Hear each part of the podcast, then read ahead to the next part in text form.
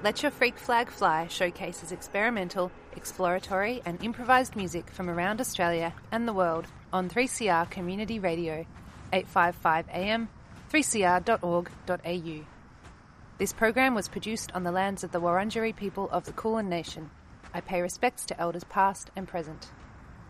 Show notes and previous episodes can be found at three c r dot org dot a u slash freakflag.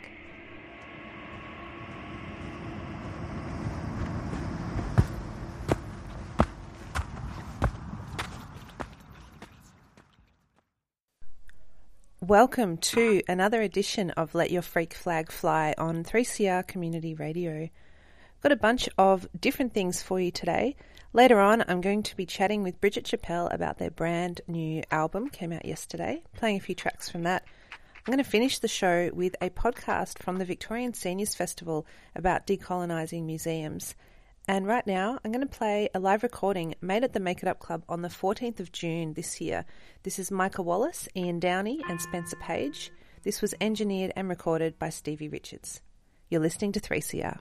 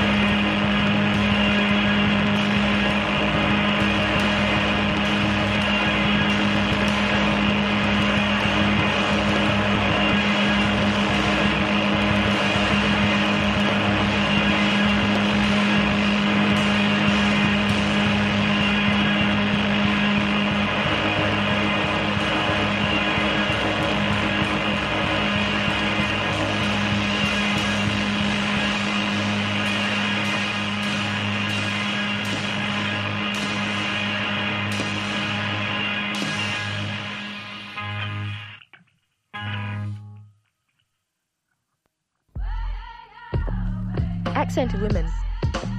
It seems so obvious to me that if you live in a in a completely violent um, cultural milieu, that it's going to translate into every aspect of women's lives. Accented women. What's a border? They don't see it like a big wall right along the How the can country. People live ordinary lives when they're living in such an extraordinary situation, where there are two, where there are armies there and terrorists there, and such conflict every single day of their lives. Accented women. A show by and about women from culturally and linguistically diverse backgrounds. On Community Radio three C R.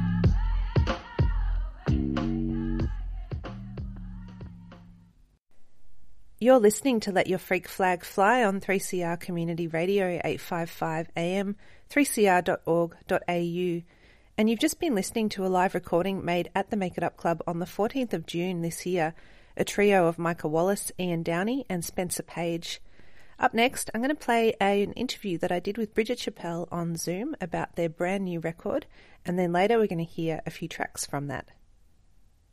So I'm joined by Bridget Chappelle today via Zoom, and we're going to talk about their new record that came out yesterday. It's called Angry Smiley. Hi, Bridget. Hi, Nat. Thanks so much for having me, and thanks for pronouncing my name and the album's name right. Yay. My pleasure. My pleasure. Such a silly name. And this record is out under another name of yours, Hextape, and mm. we'll link the Hextape Bandcamp uh, later in the interview and on the Freak Flag site on the three C R website. I want to talk about this brand new record. I'm going to play a bunch of tracks, starting with the title track, which is the title track, the number one track, called Angry Smiley. It's just like an emoji in my file list. Yeah, or I guess it's technically an emoticon, pre-emoji. Yes. Um, but I think, yeah, sometimes predictive text brings it up as the little evil smiling devil emoji, which I'm okay with. But yeah, the whole album is about the musicality of M R Is, one of the scans that you would receive in hospital for various things. And I suppose because the whole thing is meant to be a bit playful and celebratory of this incidental music that you didn't expect to hear in a machine, I just wanted the name to be a bit fun and silly as well. And yeah, kind of not get too bogged down in some of the like deeper complexities of why you might have an M R I, which you can kind of assume that if you're getting an M R I, there's something that's landed you in the scanner that may be a bit heavy or confronting.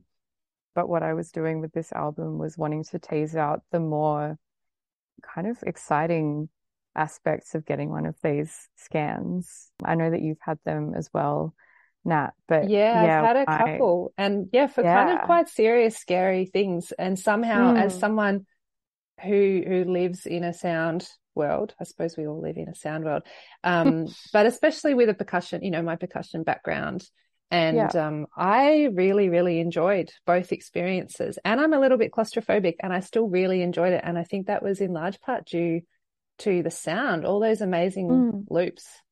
Yeah, well, I would definitely classify an M R I scanner as a percussion instrument, and it is like a real performance. I think that it's a very kind of coded performance environment um, that you go through to access this thing. Um, you know, like you have to go through all these hurdles just to kind of like get the proverbial ticket to the show, um, dealing with doctors and potentially, you know, like Medicare or Centrelink, if you're trying to get it bulk billed as well, which can be a bit of a battle.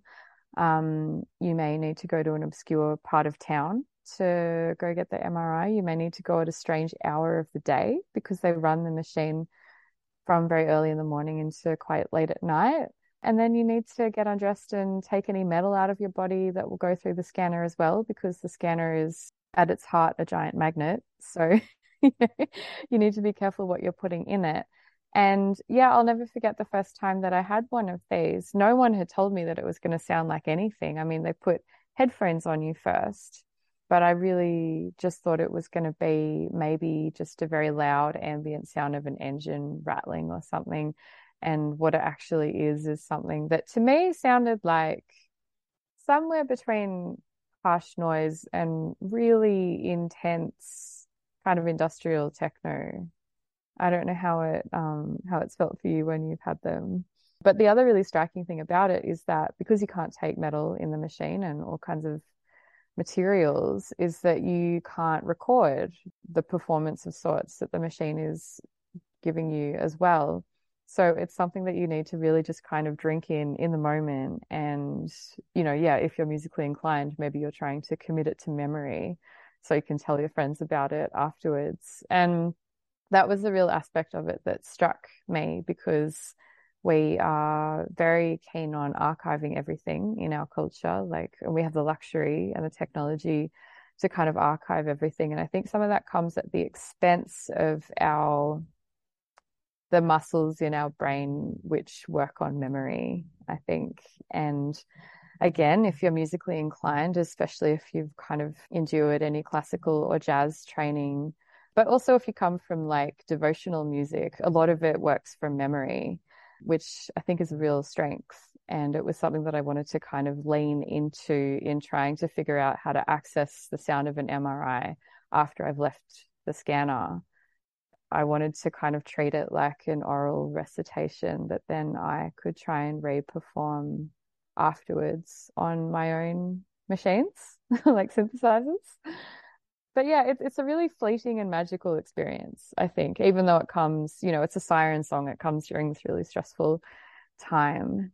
So I suppose I went into it like that, and I was really lucky that um, the Melbourne Brain Centre had agreed to have me as a visiting artist to help with the kind of core research of this thing, which basically just looked like me coming in for the day and one of the brain scientists hosting me that day and letting me have heaps of scans and letting me try and stick a microphone in all these random places around the magnet room to try and catch sketches of the sound and ask her heaps of questions. And she like didn't self-identify as an artist, but she made so many interesting off-the-cuff remarks about like which patterns of the scan were her favorite sonically and things like that. And I mean, of course, you'd have your favorites if you're working with this machine all day.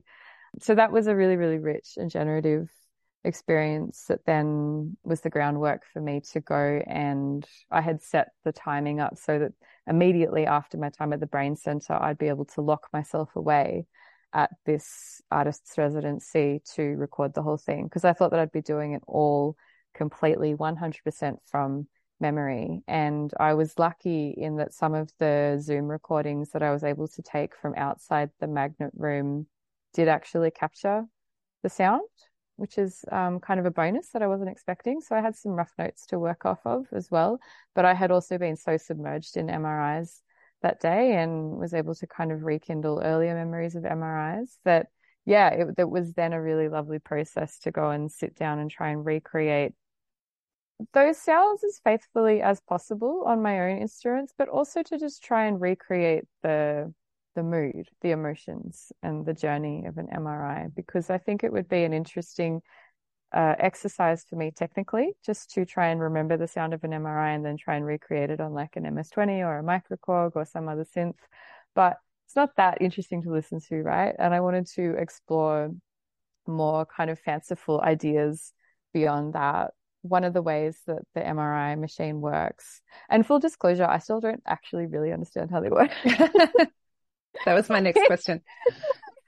I'm I'm like, yeah, not a brain scientist or a physicist, and I'm lucky that I've got to spend a little bit of time around those people, but I'm definitely still not one of them.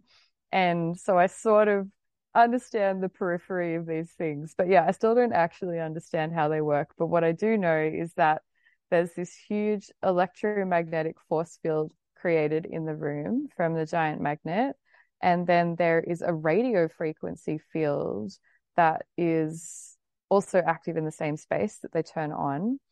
And those two fields interact with one another, which is what creates the resonant scanning of, of whatever body or object is placed inside the scanner.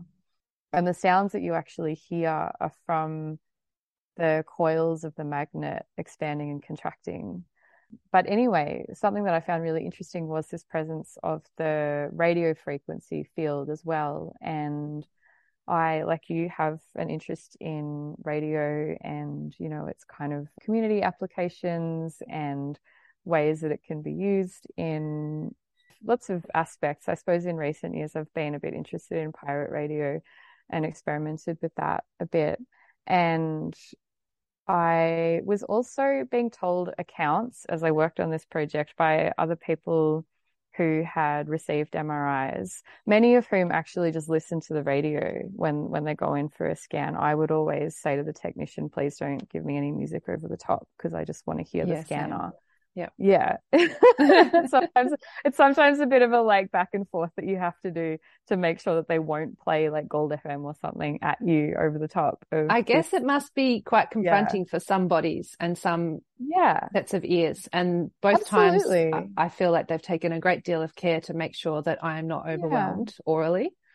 Yeah, totally. I, well, yeah, I'll come back to that as well because it's an interesting point. But, um, yeah, I was hearing accounts from people about the ways that the presence of a radio station actually adds to the sonic experience, because the radio can't drown out the sound of the magnetic, the magnetic coils because they're really damn loud. And so that got me thinking about what if there were these secret radio stations that you can only hear inside the M R I. And so I was kind of then weaving those narratives into the album as well. And it was actually quite a useful compositional tool because I'm trying to draw together pretty disparate genres like classical cello and like jungle and, and techno and stuff, um, and having this kind of overarching theme of a magical world inside an M R I scanner. And the whole thing is weaved together with, you know, like radio distortion and samples from the M R I was really handy. But what I was going to say about that factor of care when you go in for an M R I is something that I found a new appreciation for on this day at the Brain Centre, um, watching uh, Beck, the brain scientist, who was overseeing this this research facility with an M R I. And so you have people coming in for clinical studies um, and get getting M R Is, and watching the way that these brain scientists, and you know, like brain science is like synonymous with the height of like logic and what you, you know, like really like kind of cold logical intelligence in quotation marks. And it was really illuminating seeing how much careful emotional work that would normally be gendered in as like feminine work of like looking after someone and making sure that they're comfortable and making sure that they feel comfortable enough to stay still in a scan, because that's how you get the best data from yeah.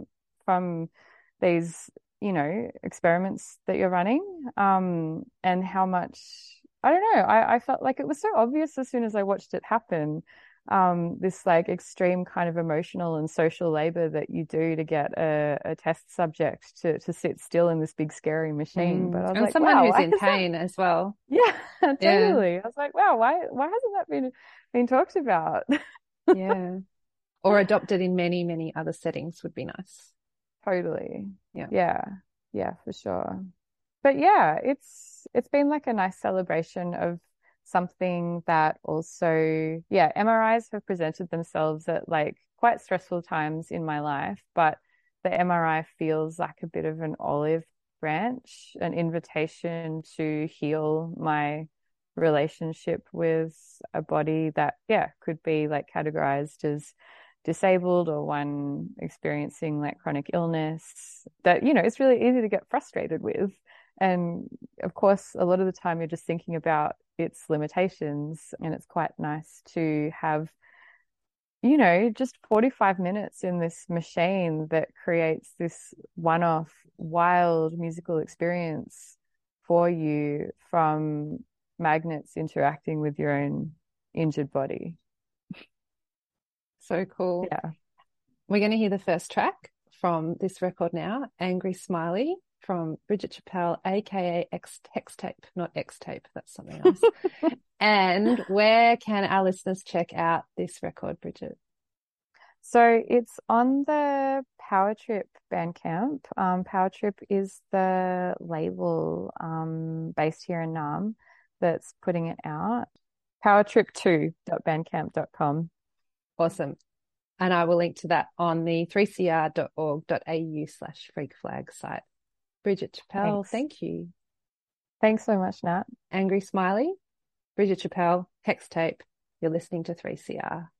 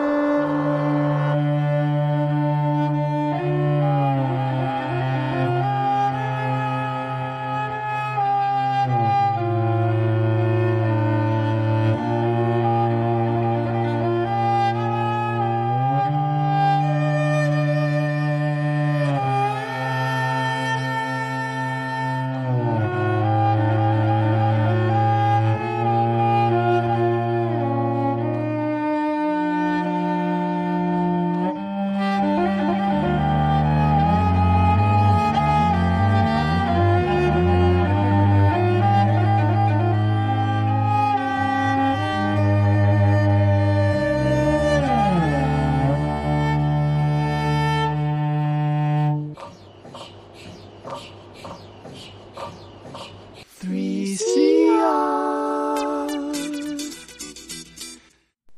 You're listening to Let Your Freak Flag Fly on three C R Community Radio, and I've been playing a couple of brand new tracks from a brand new record from Hextape. It's called Angry Smiley. It's out on Power Trip, and I will link to this Bandcamp release on the three c r dot org dot a u slash freak flag site. We're going to hear a couple more from this now.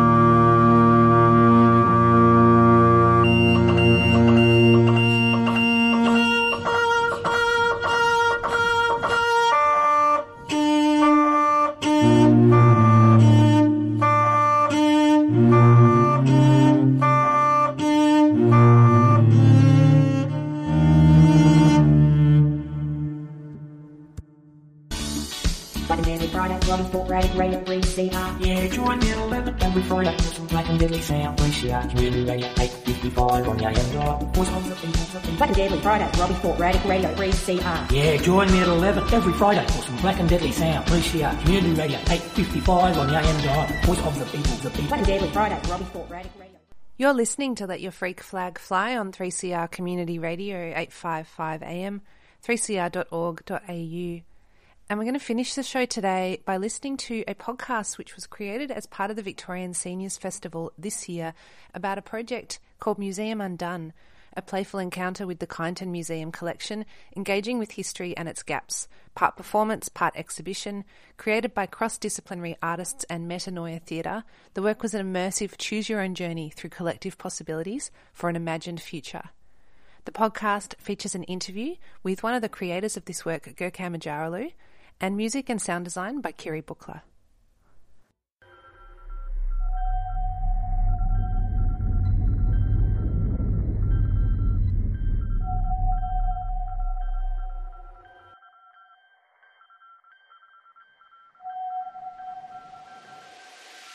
A shadow can emerge from the dark.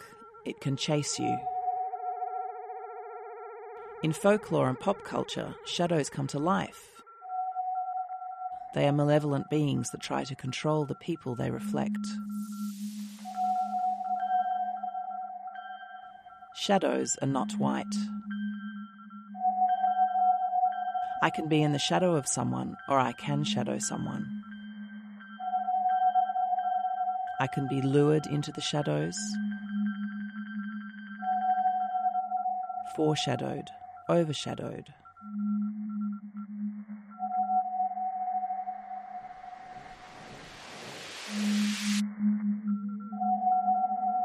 When an object is lit, it casts a shadow. The shadow is intrinsic to the object. Though the shadow has no substance, it is inextricably linked to the object as evidence that the object was in the limelight, in the right place at the right time.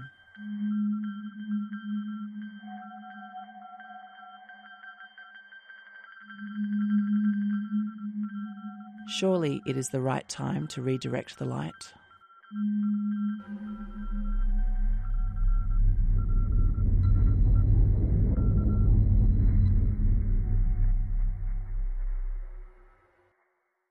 My name is Gurkan Ajaralu, and I'm a Turkish-Australian theatre maker and interdisciplinary artist. I've been making various forms of performance for about twenty-five years. I originally started in Sydney and uh, moved down to Melbourne, and now I'm based in the Macedon Ranges.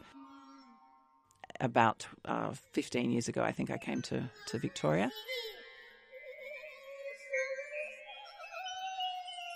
All of my work has been exploring the I suppose the Australian identity, to kind of explore notions of the Australian self. And that particularly comes, I think, from my own experience as, as being a child migrant to Australia and having a kind of mixed race background and understanding things from very different perspectives, from a Turkish perspective and from an Australian perspective.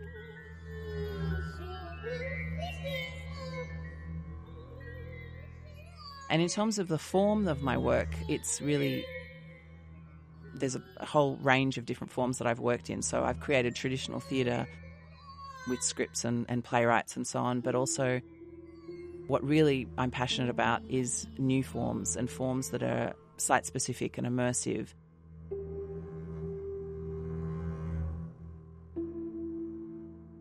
I've also worked a lot with documentary materials. So I, I'm really interested in the, the line between fact and fiction, the real and the unreal, the imagined. And I've worked also with digital technologies quite a lot, with robotics and uh, motion capture technologies, uh, again exploring that sort of border. Uh, I think the border is something that I'm really interested in.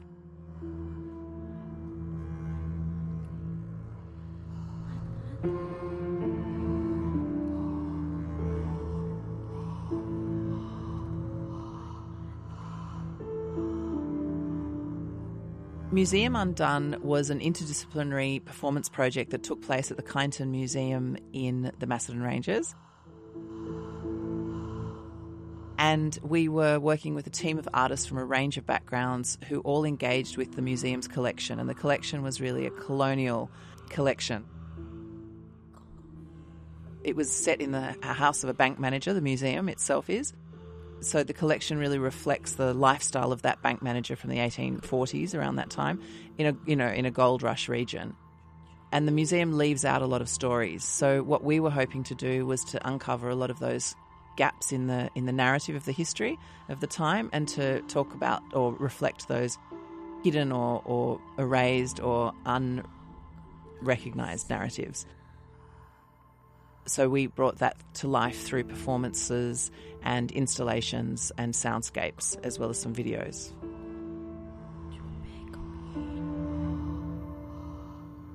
So when the audience arrived, they were put into three groups, and they each had a guide, and the guide took them on a journey through the inside and outside of the museum, where they engaged with the performance works that kind of emerged out of the collections.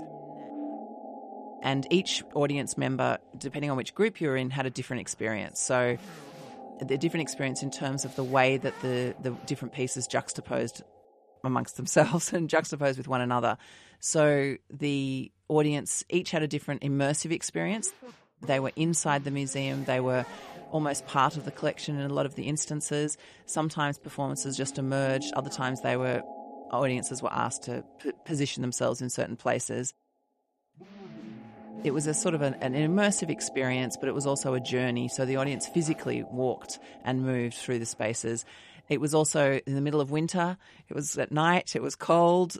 So it, there was a kind of, I suppose, an eerie otherworldliness that was created by the the space. Being in a museum, a small town museum, in um, late at night uh, had that kind of eerie quality to it. So hopefully it positioned audiences into a, a place of familiarity and defamiliarity at the same time, and gave them a, a whole new perspective on something that they potentially felt like they knew really well.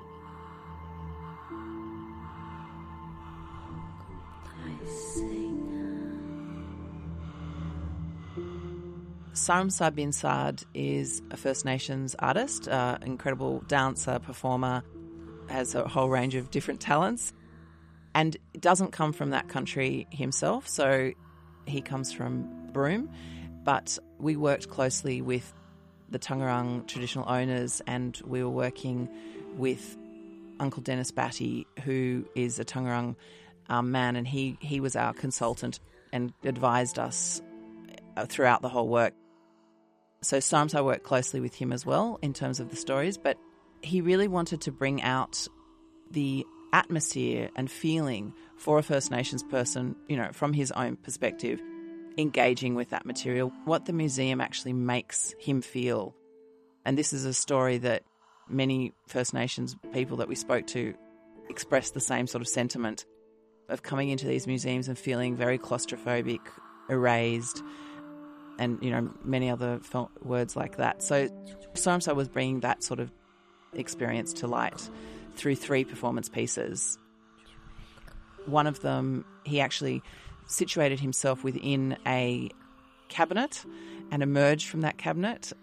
He engaged with the only section of the museum's collection that actually had artefacts, and I think there was like three artefacts, and so he worked in that space that had had those artefacts and engaged with the atmospheres and objects of that place.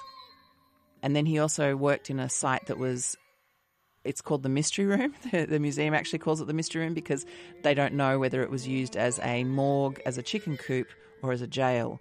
And it has a very strange sort of feeling, this place, this very sort of small bluestone hut, if you like.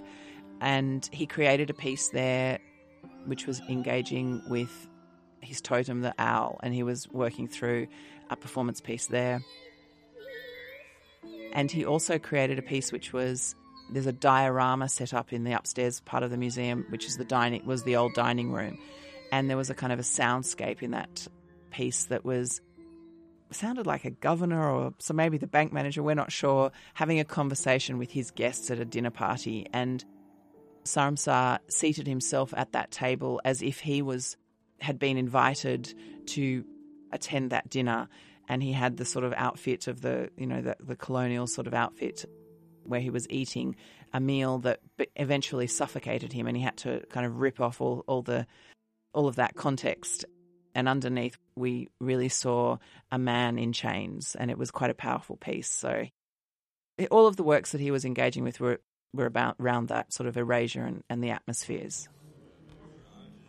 Uh, sit here, Sir Henry, at the right hand of Missus Weigel, who has, I have yet to bring a wife to grace my household, has kindly agreed to be our hostess for the night, and who will later entertain us on the pianoforte.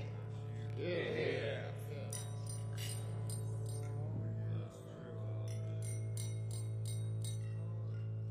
To Her Majesty, our gracious sovereign, Queen Victoria, ruler of the Empire and her own fair colony, Victoria.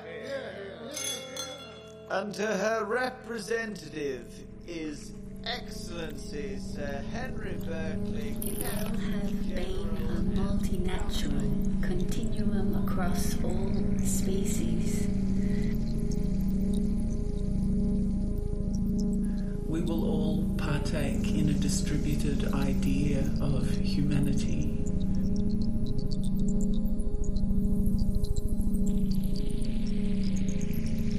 We won't have started from the uncritical centrality of humans.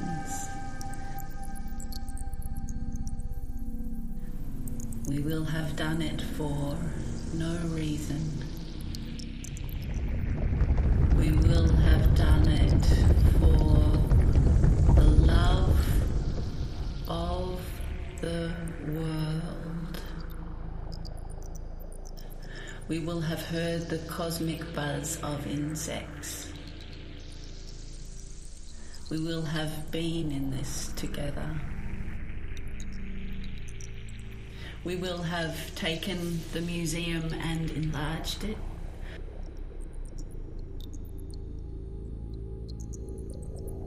We will have let in the living and the dead. We will have been embodied and embrained.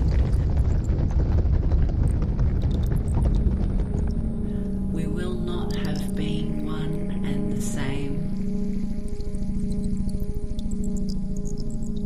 There will have been social horizons of hope.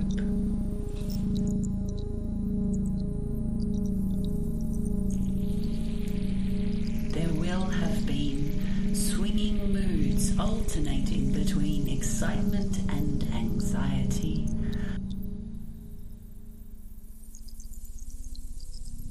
There will have been moments of euphoria. We will have been burnt out and fatigued. We will not have got enough sleep.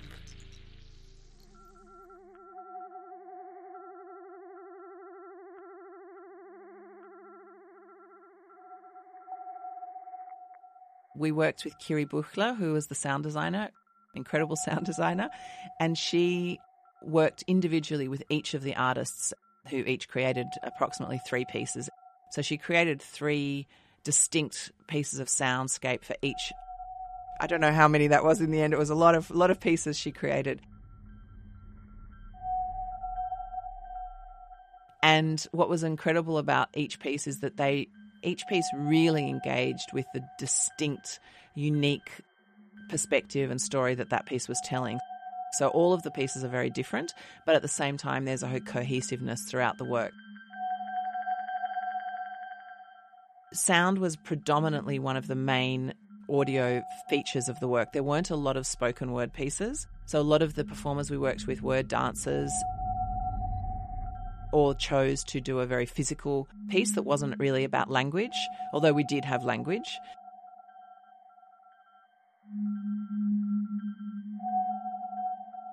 So sound really became a very key feature of the whole thing and, and really helped to create that otherworldliness and to put people into a kind of meditative state and to take them on a journey, I think.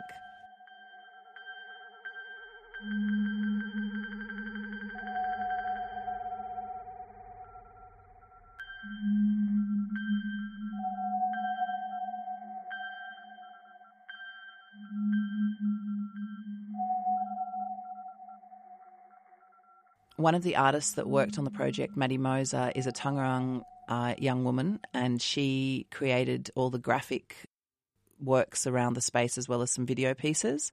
She created one concept in the first room, the room that had some First Nations objects in that room. She created a massive graphic hole in the ground and played with the idea of First Nations people disappearing or reappearing out of that hole. she also worked on some of the signage that was around the museum and changed the stories. So while the signs had previously been talking about farm equipment and those sorts of things, she spoke about the land and its significance.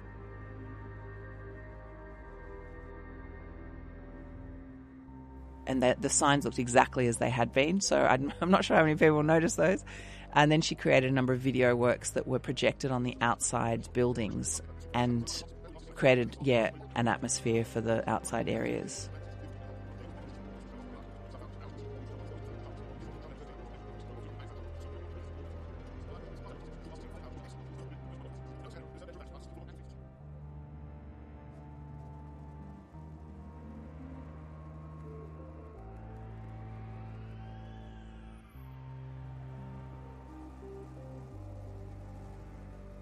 Obviously, the First Nations story was almost completely excluded. As I said, there were a few objects, but other than that, that was excluded. There was a large map on one of the walls which sort of showed the timeline of Australian history, and this is a, you know, this is a piece that is in one of our galleries somewhere.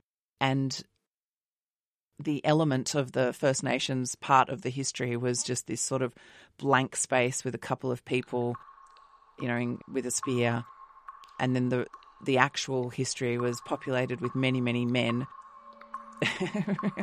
from the seventeen hundreds onwards. So that was kind of the only representations. That was one of the key, obviously, stories that was left out. And then the that area is a gold mining area. So there was a lot of Chinese people who came to mine the regions.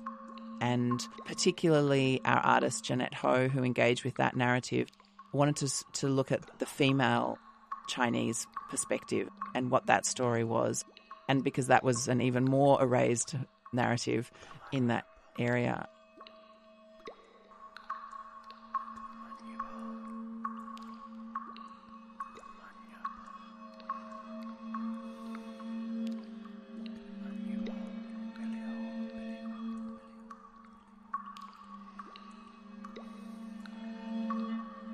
Yogashri, another one of our performers, she also engaged with, generally, with the female perspective. She was looking at what it meant to be a woman in that era. She herself is an Indian-Malaysian woman, and so she was engaging, in a way she was engaging with the all-female perspective, the all-women's perspective. But because of who she was or is, it created a narrative of the women that are usually left out when we talk about the women that have been left out, and that created yeah many layers, I think, to that story. There were other elements that were used to engage with the with the collections and some of the narrative that the museum used it to describe itself, to how it talked about the middle classes and how it spoke about the people and their objects, the people of, of that era. So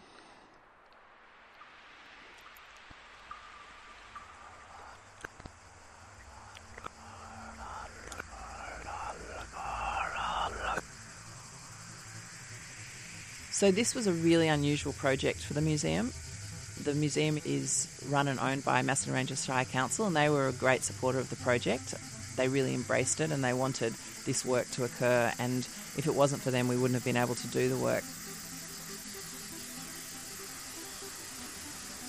I think it did pose challenges for the staff that work in the museum every day, because it was so unusual and something really not actually to do with the content at all, because they were very supportive of the content. It was actually just about having a performance work in their collection and, and what the requirements were for that and the amount of time we needed to be there and engage and really change everything from their, literally the desk that the staff used.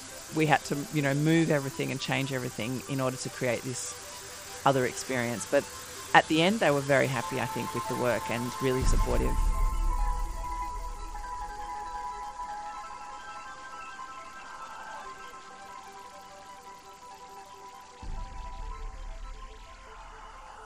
A lot of the work that I've been interested in has been around decolonisation and anti-racist or anti-racism. So presenting works that kind of challenge the historical legacy of colonisation and, and white supremacy and whiteness in an Australian context. So that was always a kind of, you know, starting point for a lot of my work. But the museum, Metanoia Theatre now, is in the Masson Ranges and we're based there. So this site itself presented a really interesting challenge to unpack some of that context that I just mentioned with that actual site. So it sort of started with that idea.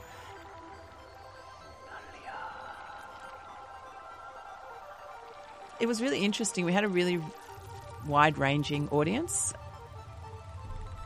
They were small audiences each show, so it was only about thirty to forty people each show.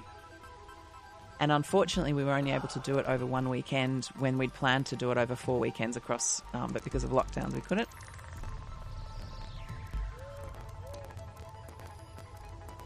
We had a lot of local people, obviously.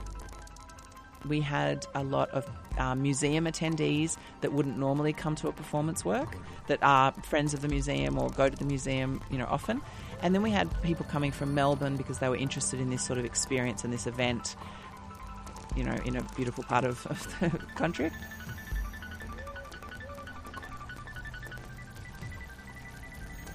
So it was quite a wide-ranging audience, and I have to say that almost exclusively, as far as I know, the, the experience was, I think people found it quite a remarkable event because it was really about creating a different experience in a place that, as I said earlier, might feels familiar, but to put them in a position of seeing it almost for the first time and creating another world. So I think generally audiences felt that and experienced that.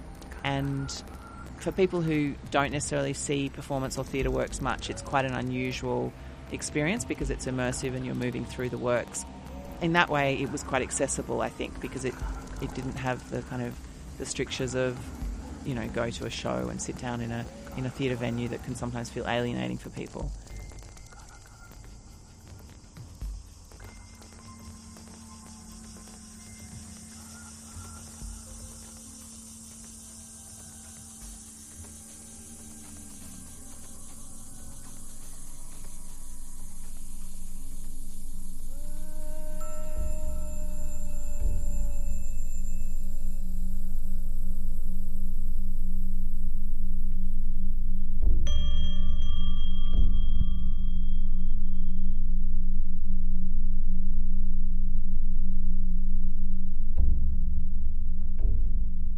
Museum Undone was really an invitation to audiences to ask questions about how they want to be remembered. So in this museum, there's a story being told about the history of Australia.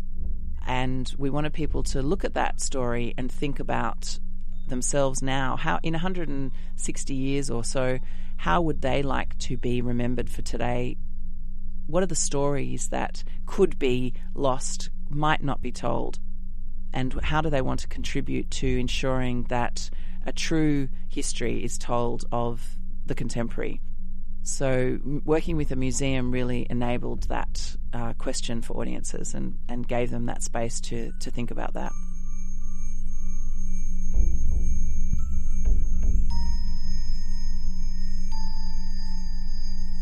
One of the things that I'm really interested in in my work is the the shadows, or those things that aren't in the light, so the things that aren't really being given the limelight.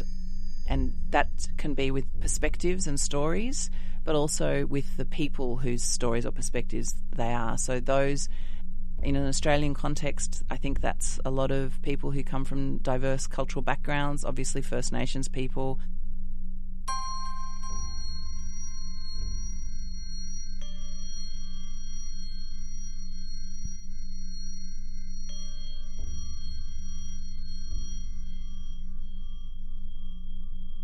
And people who have narratives and stories that don't fit with the main mainstream. So I think the thing that interests me about shadows is that you can't have the thing in the light without the shadow. So the shadow is a, an integral part of what's in the light, and in a way it enables, they are connected, they can't be separated. So I'm interested in that rather than the periphery or the things that we consider irrelevant and unnecessary, like a shadow. The things that we don't look at, I think, are sometimes the most interesting, the most vibrant and the most poetic. So that's why I'm interested in what's in the shadows.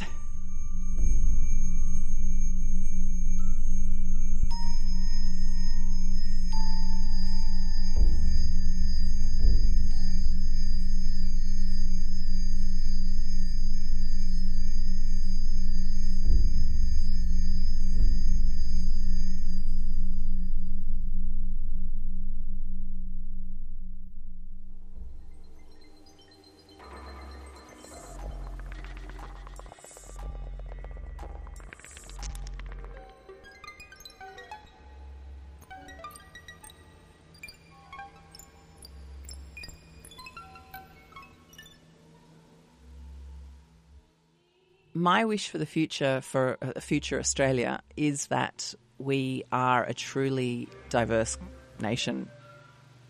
That's my first and foremost wish, that Australia really recognises the diversity that we always market ourselves on. But the reality of the day-to-day is, unfortunately, not a, an inclusive society. But in the future, I do hope that it will be,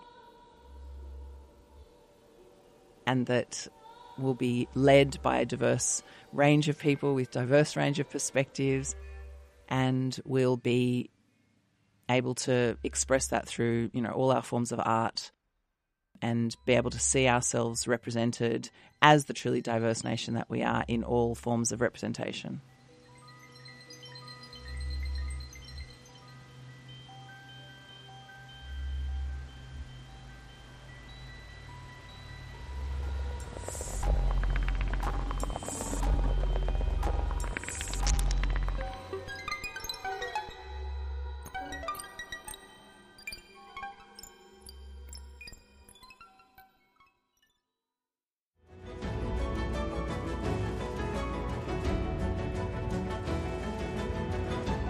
You've been listening to the Victorian Seniors Festival. Thank you to Gurkan Ajaralu, Kiri Buckley and the cast of Museum Undone for sharing this experience with us today. This radio program was recorded at three C R Community Radio and produced by the Seniors Festival radio production team. Creative producer Nat Grant, technical director Nikki Stott and post-production director Michele Veshaw. For more information about the festival and to hear more episodes like this one, visit seniors online dot vic dot gov dot a u.